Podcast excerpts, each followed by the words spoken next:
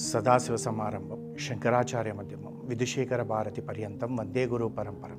ఒక ఊరిలో ఒక ఆయుర్వేదిక్ డాక్టర్ ఉండేవాడు. ఈ ఆయుర్వేదిక్ డాక్టర్లు ఏంటంటే ప్రిస్క్రైబ్డ్ మెడిసిన్ అంటూ ఏది ఉండదు. వీళ్ళు అదొకటి ఆ మందు ఒకటి ఈ మందు ఒకటి అవి తీసి దాన్ని పొడి చేసి తర్వాత పొట్లాల మాదిరిగా కట్టి ఎవరైతే అనారోగ్యంతో ఉండి ఈ డాక్టర్ దగ్గరికి వస్తారో వాళ్ళకి ఇస్తుంటారు. ఈ డాక్టర్ ఎలాంటి వాడంటే చాలా నీతి గల్లవాడు ఎంతసేపు కూడా అందరికీ సేవ చేయాలి. మానవ సేవనే మాధవ సేవ అనుకునేవాడు.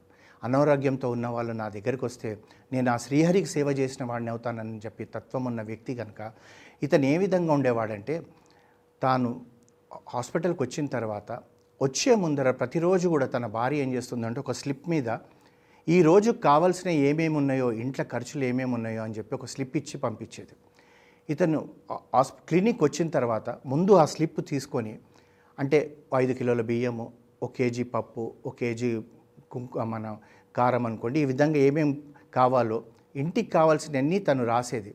అవన్నీ అయితే అప్రాక్సిమేట్గా దాని రేట్స్ తనకు తెలుసు కనుక ప్రతిరోజు తను కూడేవాడు. అంటే ఈరోజు ఒక ఐదు వందల రూపాయల ఖర్చు ఉంది. ఈ రోజు ఒక ఆరు వందల రూపాయల ఖర్చు ఉంది. ఈ రోజు నాలుగు వందల రూపాయల ఖర్చు ఉందని ప్రతిరోజు ఆ ఖర్చును తెలుసుకొని ఎవరైతే అతని దగ్గరికి వైద్యానికి వస్తారో అంటే ఈ రోజు ఖర్చు నాలుగు వందలని తనకు తెలిసిపోతే నాలుగు వందల వరకు మాత్రమే డబ్బులు తీసుకునేవాడు. ఆ నాలుగు వందలు తీసుకున్న తర్వాత ఇంకెవరైనా రోగి వస్తే వారి నుంచి ఒక్క రూపాయి తీసుకునేవాడు కాదు. ఆ విధంగా తన జీవితం కా గడిచిపోతూ ఉంది. ఆ విధంగా ఉంటున్న సమయంలో అతనికి ఒక కూతురు ఉండేది. ఆ కూతురు కూడా వయసులో పెద్దగా అయిపోయింది భార్య ఎప్పుడనేది. మీరు ఏ రోజుకి ఆ రోజు ఖర్చులే ఆలోచిస్తున్నారు? అమ్మాయి పెరుగుతుంది అమ్మాయికి విద్యాబుద్ధులు నేర్పిస్తున్నాము. రేపు వివాహం చేయాలంటే బోలెడంత డబ్బు కావాలి. అంటే ఆ దేవుడు ఉన్నాడు ఆ సర్వేశ్వరుడు ఉన్నాడు ఆ శ్రీహరి ఉన్నాడు అతనే చూసుకుంటాడని చెప్పేవాడు. ఈ విధంగా గడిచిపోతున్న సమయంలో ఒక రోజు ఏమైందంటే ఆ రోజు పెద్దగా వర్షం పడుతుంది. ఆ క్లినిక్ ముందర ఒక పెద్ద కార్ వచ్చి ఆగింది. అంటే ఒక మర్సిడీస్ బెంజ్ లాంటి కారు. అందులో నుంచి ఒక అతను దిగి వచ్చాడు. వచ్చి ఈ డాక్టర్ దగ్గరికి వచ్చి డాక్టర్తో నమస్కారం అని చెప్తే ఈ డాక్టర్ అడుగుతాడు ఏ నాయన నీకేమైనా అనారోగ్యం పరి ఉందా? ఆరోగ్యం బాగాలేదా ఏమైందని అడిగితే నాకేం కాలేదండి. మీరు నన్ను గుర్తుపట్టలేదేమో కానీ నేను మిమ్మల్ని గుర్తుపట్టాను. ఇప్ప ఈ రోజుకు కరెక్ట్గా ఇరవై సంవత్సరాల క్రితము నేను ఒకరోజు మీ యొక్క ఈ యొక్క హాస్పిటల్కి వచ్చాను. ఆ రోజు కూడా ఇలాగే పెద్ద వర్షం పడుతుంది. ఆ రోజు నాకు కారు లేదు. నేను ఎక్కడ తడిచిపోతాను అని చెప్పి వరండాలో నిలబడితే మీరు నన్ను చూసి లోపలికి రమ్మన్నారు.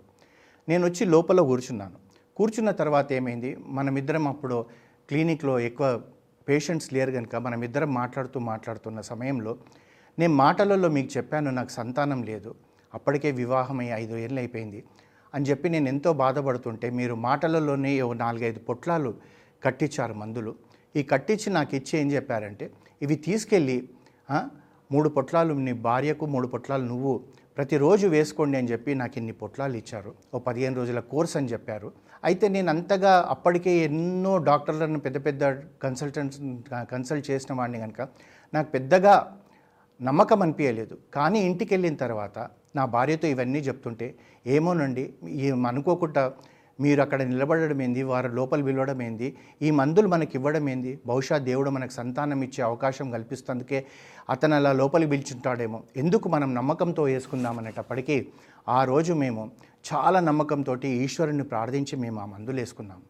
వేసుకున్న తర్వాత కొన్ని రోజులకు నాకు నా ఉద్యోగరీత్యా లండన్కు నేను ట్రాన్స్ఫర్ అయిపోయాను. లండన్కు ట్రాన్స్ఫర్ అయిపోయేటప్పటికీ అప్పటికే నా భార్య గర్భవతిగా ఉంది. లండన్లో మాకు ఒక ఆడపిల్ల పుట్టింది. ఆడపిల్ల పుట్టిన తర్వాత నేను అక్కడ ఉద్యోగం చేస్తూ చేస్తూ ఉద్యోగాన్ని ఆపేసి వ్యాపారంలోకి వెళ్ళాను. వ్యాపారంలోకి వెళ్ళిన తర్వాత నాకు తెలియనంతగా డబ్బు సంపాదించాను నేను. ఎంత డబ్బు సంపాదించానంటే అంత డబ్బు సంపాదించాను.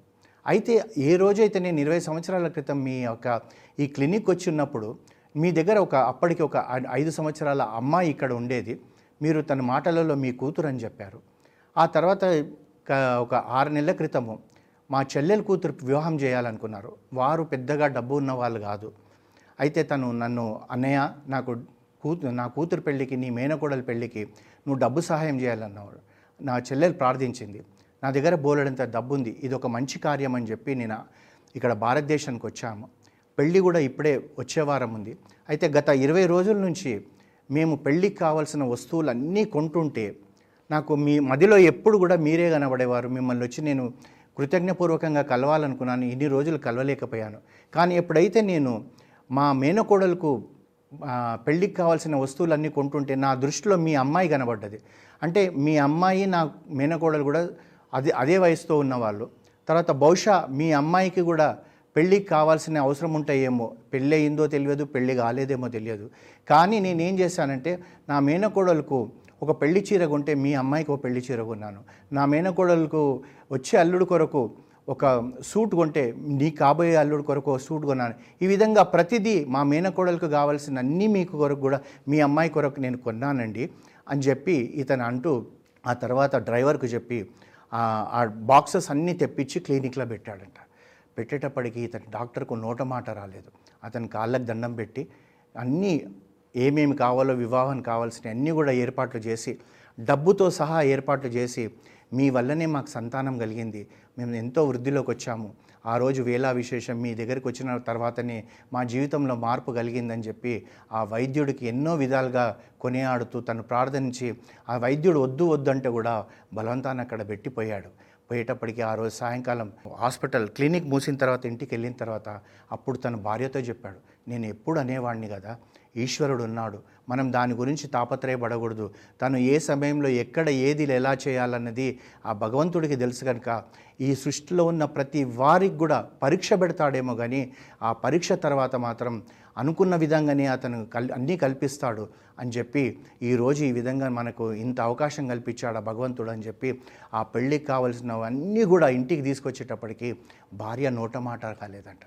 ఆ వేళా విశేషం ఏందో? తెల్లవారేటప్పటికి ఒక సంబంధం వచ్చింది. అమ్మాయి నచ్చింది. మాకు ఏ కట్నం వద్దండి అని చెప్పి వాళ్ళు అడగడం. ఎందుకంటే ఇతని గురించి ఆ చుట్టుపక్కల ఎన్నో పట్టణాలకు గ్రామాలకు కూడా తెలుసు.